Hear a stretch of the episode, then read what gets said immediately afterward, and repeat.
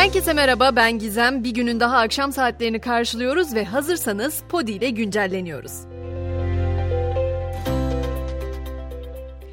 Güncellenmeye piyasalarla başlayacağız bu akşam. Zira Türk lirasında değer kaybı sürüyor. Dolar kuru 21.03 ile tüm zamanların en yüksek seviyesine ulaştı. Gram altında bugün 1313 liraya yükselerek yeni bir rekora imza attı.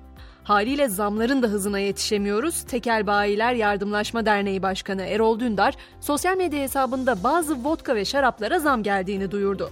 Dündar'ın paylaştığı zamlı listeye göre bir vodka grubunda 35'lik şişe 219 lira, 100'lük şişe 599 liraya yükseldi. Bir şarap markasının 75'lik şişesi de 149 liraya çıktı.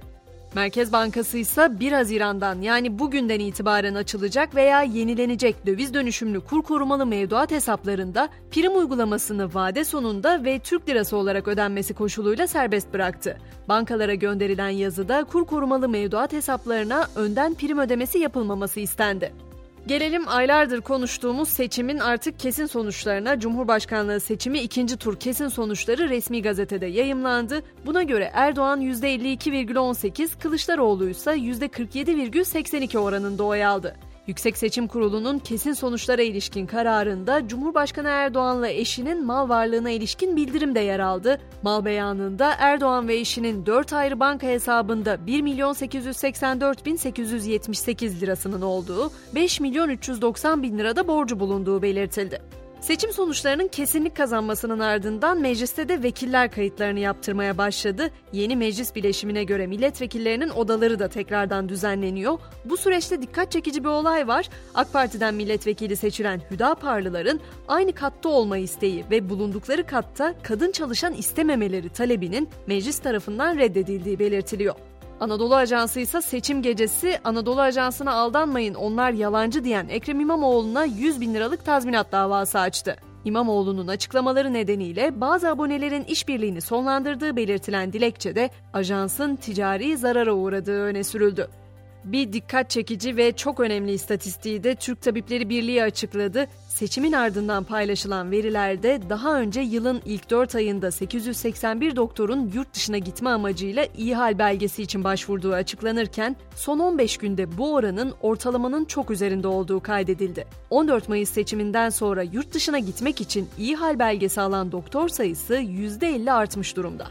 Dünyadaki yolculuğumuza geçmeden önce durağımız İstanbul olacak. Saraçhane'de yapılan bir kazıda antik Yunan mitolojisine ait çoban ve sürülerin tanrısı heykeli bulundu. Roma dönemine ait olduğu düşünülen ve 1700 yıllık olduğu değerlendirilen heykel Arkeoloji Müzeler Müdürlüğü deposuna kaldırıldı.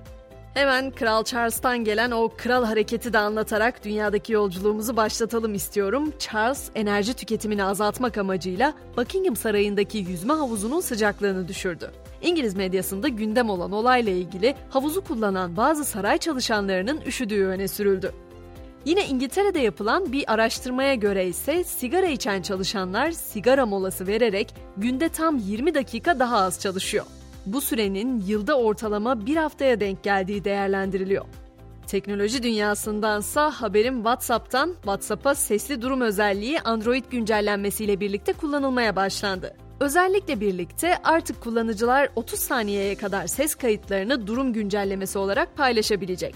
Sesli durumlar normal durum paylaşımları gibi 24 saat geçtikten sonra kendiliğinden silinecek. İlerleyen zamanlarda saniye sınırının ise genişletilebileceği belirtiliyor. Spor dünyasına geçmeden önce son haberimse müzik dünyasından iki gün önce ayak bileğinin sakatlanmasıyla gündeme gelen Johnny Depp üyesi olduğu rock grubu Hollywood Vampires'la Amerika'daki 3 konserini iptal etmişti ama 10 Haziran'daki İstanbul konserine gelecek olan grup İstanbul'daki o konserin tüm gelirini depremzedelere bağışlayacaklarını açıkladı. Hemen spordan notlarımı da ekliyorum. Amili kadın voleybol takımımız Milletler Ligi'ndeki ikinci maçında bugün Sırbistan'la karşılaşacak. Maç saat 20'de başlayacak. Paris Saint Germain ise Lionel Messi'nin takımdan ayrılacağını açıkladı. Messi'nin biliyorsunuz uzun zamandır Suudi Arabistan Ligi'ne transfer olacağı iddiaları gündemde. Ve güncellenin sonunda Victor Hugo'dan bırakıyorum bu akşamın sözünü. Yerini vaktinde terk etmeyi bilmek gerçek olgunluktur. Sadece acizler kalmakta ısrar eder. Yarın sabah yeniden görüşünceye kadar şimdilik hoşçakalın.